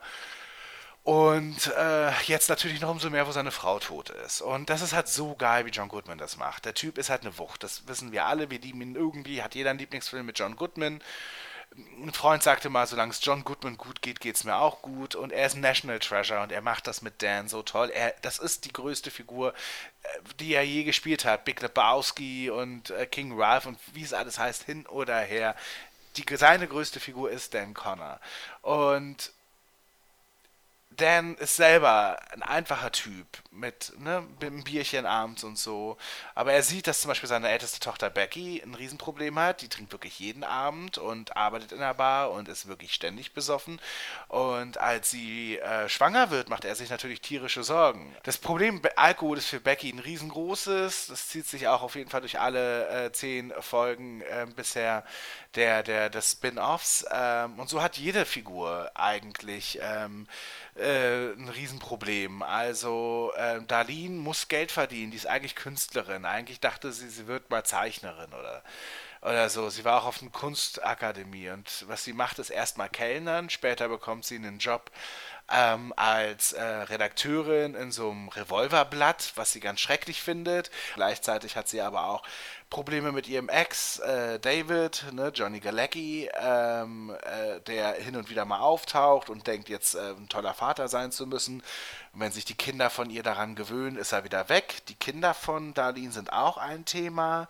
Da ist zum einen eben Harris, die äh, selber jetzt in der Pubertät steckt, ähm, die ersten dummen Dinge macht und schon so ein bisschen ne, die neue Generation von Becky und Darlene ist, wie die damals waren. Und Darlene ist sehr streng zu ihr und denkt aber, okay, als Mutter war ich, äh, als Kind war ich selber überhaupt nicht besser. Und dann gibt es noch einen zweiten Sohn äh, von, ähm, von, von Darlene, äh, Mar äh, Mark heißt er und Mark ist eben, ja, entdeckt so gerade mit, 12 Jahren, 13 Jahren so seine Sexualität, also kleidet sich halt femininer und fragt so vorsichtig vor, wäre es denn so schlimm, wenn ich in einen Jungen verliebt wäre und so. Und das ist aber nie so ein Riesenthema für die in der Familie. Naja, also hier und man merkt schon, es fügt sich so ein wirklich tolles Familienbild zusammen, was auf eine soapige Art und Weise also mich sehr an der Stange hält. Auf der anderen Seite ist es gar nicht so drüber. Es ist schon sehr real, es ist sehr relatable. Es ist eben so Jobs machen, um irgendwie ja, die findet man nicht geil, aber man muss sie halt irgendwie tun, um über die Runden zu kommen. Es ist natürlich eben Verarbeitung von Trauer, von Süchten. Also es ist schon ähm, ziemlich basic im Amerika oder in unserer in unserem Familienleben. Ich sage auch gar nicht unbedingt unseren Zeitgeist oder so, sondern es sind schon generell familiäre Strukturen, die dort einfach erzählt werden, die zeitlos sogar sind. Mhm. Aber trotzdem ja ins Markt treffen, also mich total treffen. Ja. Und äh, ein kleiner Kritikpunkt gibt es noch. Jackie, die ist halt eigentlich eine wirklich tolle Figur. Sie hat auch jetzt einen neuen Freund, den keiner mag. Sie ist halt häufig nur die, die, die Comic-Punchline. Häufig ist sie nur, dass sie jetzt was Dummes macht oder irgendwie denkt, sie muss jetzt hier die Wohnung neu einrichten und sie weiß nicht wie und macht alles, bringt alles durcheinander. Dann hat sie irgendwann äh, Hühner, weil sie denkt, ich mache jetzt so ein Urban Farming Ding irgendwie. Ähm, ja, Jackie braucht noch ein richtig hartes Ding. Jackie ist eigentlich auch eine krasse Figur und die braucht auch noch, finde ich, einen Schicksalsschlag oder so, an dem sie hm. zu knabbern hat. Ähm, es deutet sich so ein bisschen an, dass ihr neuer Mann, ihr neuer Freund, äh, so ein studierter Professor, der aber arbeitslos ist, sie ausnimmt und sie zu gutgläubig ist. Und das ist so ein bisschen was, was sich so durchzieht durch Jackies Leben. Das kennen wir auch aus den vorigen Staffeln von mhm. Roseanne, äh, dass sie da so ein gewisses Problem mit hat.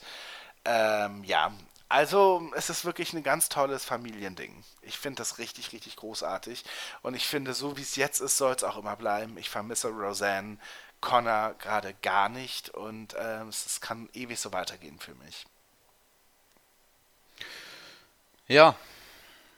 Ähm, was glaubst du denn, was mein Platz 1 dann ist? Ich glaube, ich habe es vorhin schon mal erwähnt. Okay. Ja. Sag mal. Na, ich habe vorhin schon eine lobende Erwähnung gegeben, ein paar Serien nee, genannt, die es bei da mir war's nicht, nicht dabei. Also es Oder? ist nicht ha Haunting of Hill House. Nee, nee, nee. Okay. Das äh, hätte ich, äh, hatte ich jetzt äh, stark vermutet, dass das Nee. bei dir auf der Eins ist. Nee. Das war auch ganz nett, aber das habe ich auch gar Ja. nicht weitergeguckt. Okay. Aber im selben Podcast, in dem wir äh, Haunting of Hill House besprochen haben, haben wir auch eine andere Serie gesprochen, die ich sehr gefeiert habe. Nämlich Maniac. Ah, richtig. Ja, das Ja. Format mit Emma Stone und Jonah Hill, die Miniserie, die so einen Genre-Mix darstellt. Hm. In einer Zeit, die man gar nicht richtig einordnen kann. Ist es 1980 oder äh, ist es 2030? Ist es ein Retro-Futurismus, der da dargestellt wird, wo man ähm, ja zwar irgendwelche Bildschirme hat äh, oder, oder Handys auch, aber gleichzeitig ähm, sieht das alles trotzdem so aus, als wäre das in der Zeit stecken geblieben. Wie auch immer, ähm, das ist ein Punkt, warum es so toll ist, dieses, ähm, diese unverbrauchte, dieses unverbrauchte Setting, was ja ähm, was so eine Mischung ist aus, aus Alien äh, und, und äh, 2001, aber gleichzeitig halt auch viele ähm, aktuelle Science-Fiction-Elemente hat, erzählen wir viel im, im anderen Podcast drüber. Ähm, grundsätzlich geht es ähm, um äh, zwei äh, Protagonisten, gespielt von Emma Stone und Jonah Hill, die beide psychische Probleme haben. Der eine bildet sich Dinge ein, äh, ist, ähm, ich weiß gar nicht mehr genau die Krankheit, ähm, irgendeine, irgendeine psychische Störung auf jeden Fall. Und äh, Emma Stone ähm, ist, ist drogenabhängig von einer bestimmten Pille, die Teil einer medizinischen Studie ist. Ähm, deswegen nimmt sie auch daran teil, um weiterhin ihren Stoff zu bekommen. Ähm, äh, die medizinische, medizinische Studie ähm, beinhaltet, dass man sich seiner psychischen Probleme ähm, äh, gewahr wird, dass ähm, man seine seelischen Wunden erkennt, dass man sie konfrontiert und die letztlich im Gehirn so umprogrammiert, dass sie nicht mehr schmerzen und nicht mehr ähm, wehtun und nicht mehr negativ das Leben beeinflussen. Und das gilt, geschieht mit Hilfe dreier Pillen, Pille A, B und C, die diese drei ähm, Geisteszustände letztendlich auslösen und ähm, Emma Stone ist auf Pille A hängen geblieben sozusagen und hat die anderen Pillen nie genommen, was sie aber nun machen muss und sich dementsprechend mit den ähm, anderen äh, Geisteszuständen und sein, ihren psychischen Problemen weiter konfrontieren muss. Und das geschieht in diesem Labor, in dem halt so ein paar ähm, Probanden sitzen, eben sie und Jonah Hill auch. Und ähm, immer wenn sie die Pillen nehmen, werden Träume erschaffen. Und ähm, diese Träume sehen wir halt auch. Wir sehen halt diese Rahmenhandlung mit den äh, Studienteilnehmern, aber auch die, die Träume, die dann ganz eigene Geschichten darstellen. Und da fand ich es halt spannend. Das sind so Mini-Stories, die erzählt werden. Ähm, ein eine Fantasy-Story gibt es da, eine 1940er Noir-Story, einen Roadtrip, so Pulp-mäßig, eine Mobster-Erzählung. Also ganz viele verschiedene Genres, die da bespielt werden. Und ähm, das Spannende ist, dass in diesen, äh, diesen Minigeschichten Jonah Hill und, und Emma Stone auch wieder aufeinandertreffen. Also immer völlig unterschiedliche Figuren als Komplizen, als, als Ehepaar und so weiter. Und ähm, sie halt dadurch merken, dass sie irgendwie schicksalshaft miteinander verbunden sind und das Ganze sich natürlich auch auswirkt in die Rahmenhandlung und sie beide eigentlich nicht wissen, was da los ist und es vielleicht doch so ein bisschen mehr gibt als äh, Rationalität, die was erklären kann, sondern schicksalshafte Fügungen. Und ähm, ja, der, das Ende ist ein bisschen ähm, klischeehaft, ein bisschen langweilig. Ähm, Grundsätzlich aber finde ich, ist es extrem spannend, ist extrem dicht erzählt, halt mit diesen verschiedenen Mini-Stories, dadurch auch sehr abwechslungsreich. Ich habe sehr schnell geguckt und ähm, ja, es erinnerte mich auch tatsächlich so ein bisschen an, an True Detective, weil es sehr komplex ist äh, in der Art der Deutung ähm, dieser Träume auch. Ähm, man kann es tatsächlich dadurch auch mehrmals gucken. Ähm, ist auch von dem äh, Regisseur, der True Detective gemacht hat. Und ähm, ja, für mich die größte Überraschung eigentlich in diesem Jahr gewesen, weil ich eigentlich gar nichts erwartet habe. Und ja, sehr gespannt Ja. das geschaut habe. Hab ich dich nicht draufgebracht? Kann Ich glaube, sein. ich habe dir das zum ersten Mal ge- davon erzählt, Hm, ja. dass das irgendwie bald kommt oder so. Mhm. Ja, Ja, ihr habt es ja kritisch angemerkt und ich denke, ähm, das kann man, kann man auch äh, nochmal nachhören in dem äh, Serien-Update, das wir Ja, vor ein paar. Monaten hatten. ja. Gut, und jetzt mein Platz 1. Und du meintest ja schon, du weißt gar nicht, worum es Nee. geht. Könnte ich denn Äh, drauf kommen? Nee, ich glaube nicht. Okay. Also wir haben mal drüber geredet. Ich habe das schon mal irgendwie mal so gelobpreist. Bin mir nicht mal sicher, ob ich das in einem Podcast gemacht habe oder ob, nur, ob ich nur darüber so geredet habe. Äh, ja, Hm. mal so privat. Das passiert ja auch manchmal. Ja, also Platz 1 geht ähm, dieses Jahr an einen Sender, der, diese, der bisher noch gar nicht untergekommen ist bei mir, und zwar an FX. Und das ist die Serie Pose. Ah, Spri äh, geschrieben Pose. ja. Ja. Pose ist eine Serie, die spielt in den 80ern in New York und ähm, das Ganze spielt im, in der Welt der Ballroom-Kultur. Das ist was, was äh, eine Subkultur in den 80ern war, eben als sehr viele vor allen Dingen schwarze oder hispanische junge Männer, die alle schwul waren, ähm, sich äh, in den Hinterhöfen, in alten Fabrikhallen getroffen haben, um dort mit viel Pomp und Gloria und Prunk ähm, Bälle zu veranstalten. Die haben sich also in Drag, also in, als Travestiekünstler verkleidet, um dort Modenschauen zu machen. Es gab Juroren und es gab laute Musik und es war alles sehr schillernd und sehr bunt. Und in gewisser Weise erinnert natürlich sowas wie RuPaul's Drag Race daran oder so. Ähm, diese Serie zeigt uns aber eben das Leben dieser Leute hinter der Maske. ähm, es sind nicht nur Travestiekünstlerinnen, sondern es sind auch äh, transidentische Menschen, äh, die eine Geschlechtsangleichung hinter sich, vor, vor sich haben. Ähm, und äh, das ist halt, äh, und äh, ja, es sind äh, viele homosexuelle Männer in erster Linie, die daran teilnehmen. Und das ist ein weites Figurenspektrum. Und auch wenn man sagt, das sind irgendwie alles so Leute einer Szene, sind dann doch die eigenen Figuren doch sehr vielfältig, wenn man eben erstmal kennenlernt, wo kommen die alle her oder was sind so deren Wünsche oder deren Motivation oder so weiter. Ähm, tja, also es ist so, dass äh, in dieser Kultur gibt es in diesen Vierteln in New York gibt es be bestimmte Häuser die von Müttern geführt werden. Das sind eben so alte Lagerhallen, Lofts, äh, Apartments, die man sich günstig leisten konnte noch in den 80ern. Und äh, da ist zum Beispiel einmal die Blanca und Blanca ist selber die äh, Mutter vom Haus Evangelista. Sie ist die, die das Ganze führt.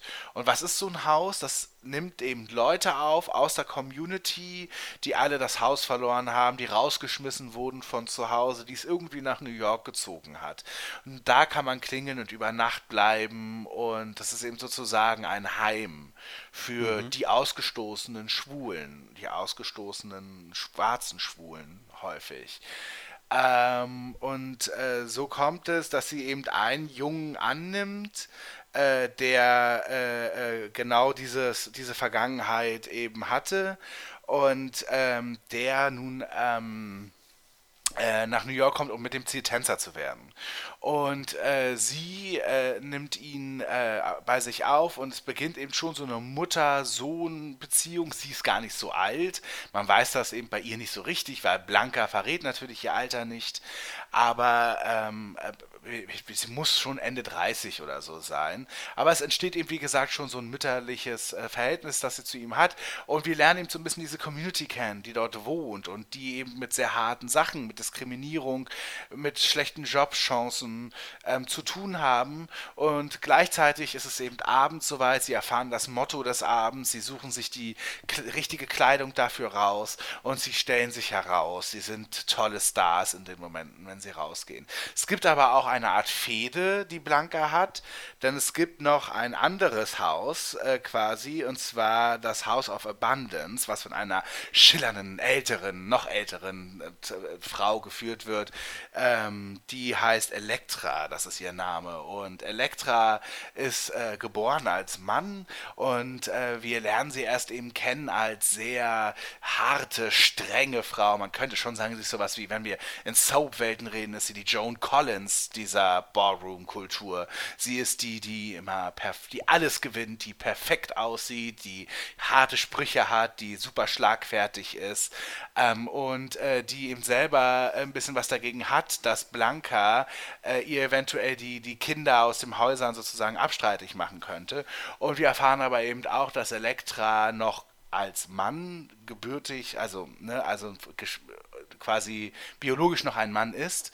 Ähm, und äh, sie entschließt sich eben, eine Geschlechtsangleichung vorzunehmen. Und diesen harten Einschnitt, den sie damit hat, das äh, erleben wir. Das ist zu einer Zeit, als das in den späten 80ern ist das nicht sehr ist das nicht sehr herkömmlich. Da gibt es das nicht so häufig, dass man tatsächlich eine Angleichung per, per OP äh, äh, annimmt, vornimmt.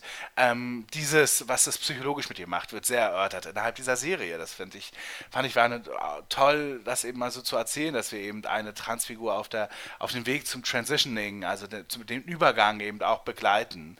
Ähm, ja, es sind so viele weitere Figuren äh, dabei, äh, die das Ganze wahnsinnig interessant machen. Eben auch äh, den, den, den Prey, äh, der Moderator dieser Veranstaltungen ist, ähm, der nun erkennt, dass er äh, an HIV ähm, erkrankt ist. Ähm, äh, sein Freund ist es bereits im Endstadium und der wird nicht mehr lange zu leben haben.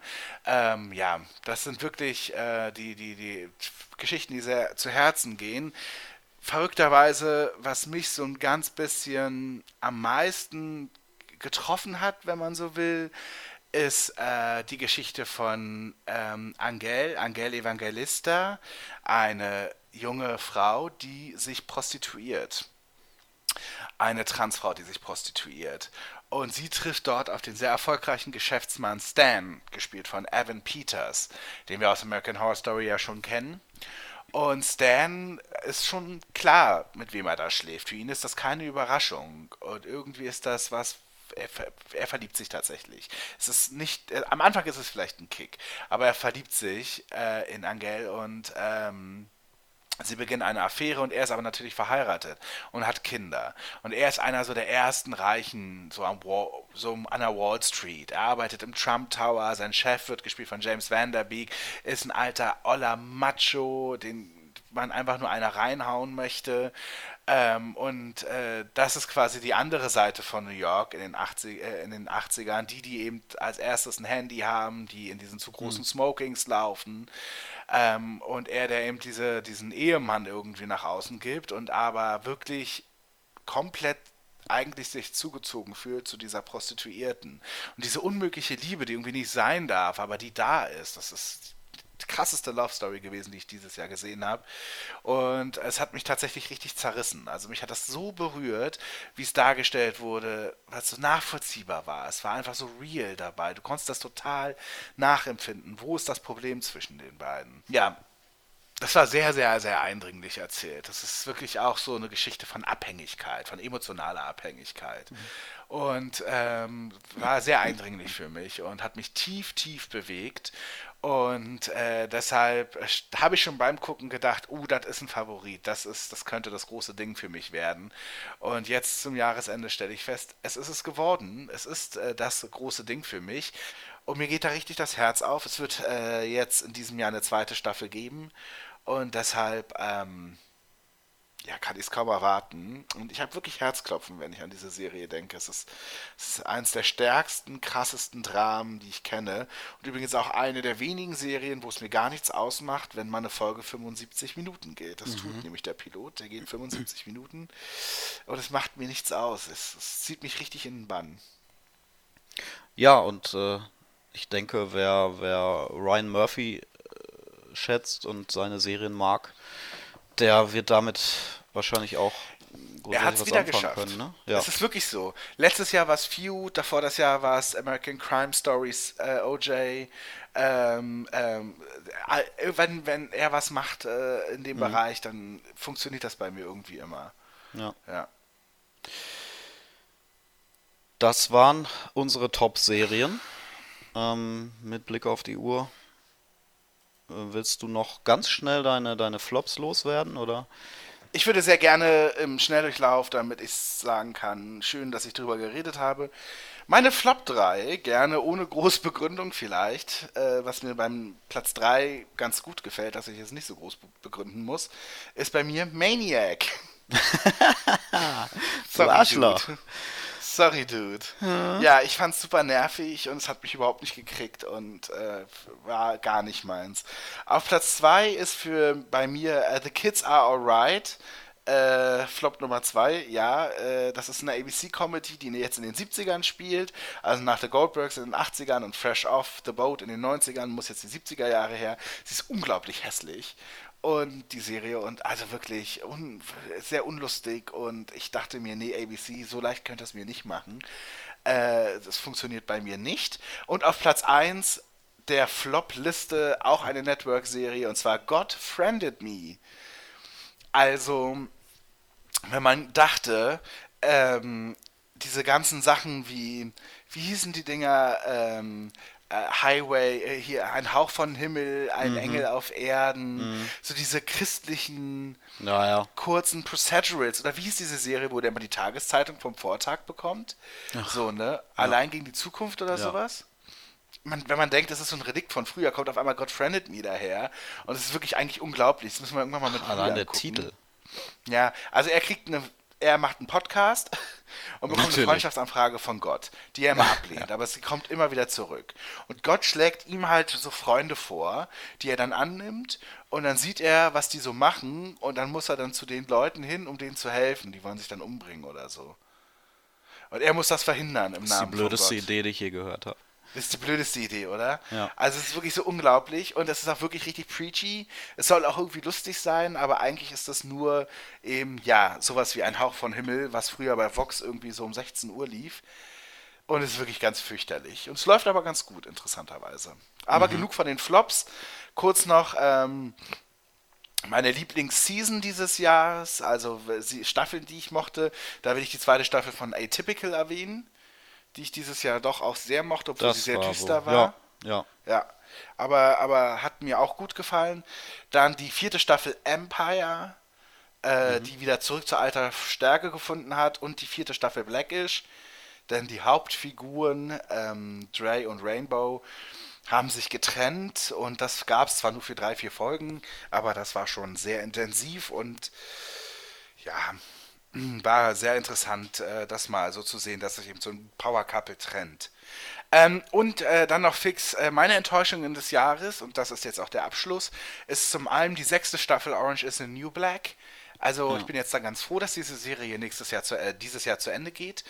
Ähm, ja, neues Setting, neu, noch mehr Figuren. Alte Figuren vermisst man, neue Figuren interessieren mich nicht. Sorry, also Litchfield ist over und damit ist die Serie auch over für mich. Und die sechste Staffel Nashville, die leider jetzt, nachdem es einen Sender gewechselt hat, auch nicht mehr funktioniert hat. Das war jetzt die letzte Staffel und die Ideen waren langweilig, die alles wurde noch klischeehafter und leider endete Nashville on a low note und äh, demnach kann man sich dann auch guten Gewissens von dieser schönen, eigentlich schönen Country Soap verabschieden. Ja, das war jetzt grob unser Serienjahr. Ja, genau. Schön, Ähm, dass ihr uns äh, da ein bisschen begleitet habt. Ja, und wir werden uns bemühen, auch in diesem Jahr ähm, die Doppelmoderation so Was schlecht wie möglich zu gestalten. Aber, aber auch gut. sagen. Aber auch gut, ne? Ja. Ja. Naja. Jan, Mhm. was erwartet uns Basti. noch in kommender Zeit? Ja, allerlei, allerlei. Allerlei, wirklich. Also ganz viel. Äh, ihr hört uns bald wieder. Schreibt uns natürlich gerne rein, was ähm, euer Highlight im Jahr 2018 war oder eure Highlights vor allem, ähm, ob ihr Maniac auch gefeiert habt oder auch verabscheut habt, wie, wie Basti. Ähm, das scheint ja dann doch irgendwie kontroverser zu sein, als ich gedacht habe. Ähm, ja, wir hatten viele kontroverse Serien, glaube ich, in diesem Jahr, so wie äh, Beat. Erinnern wir uns daran gerne. Ähm, ja, also ein, ein äh, interessantes Serienjahr. Und äh, ich hoffe, es wird sehr spannend auch im nächsten Jahr weiter oder in diesem Jahr weitergehen. Äh, True Detective sage ich nur, kommt ja jetzt schon im Januar. Ähm, Stimmt, es kommen ja. schon gute Sachen jetzt. Also, Ja, ja. Ja, ja, da kommt schon einiges. Ja. In dem Sinne, ähm, ja, hören wir uns natürlich auch in der äh, Hinsicht mit, mit vielen neuen Serien auch äh, in diesem Jahr wieder. Ja, bis dahin. Jo, tschö. Tschö.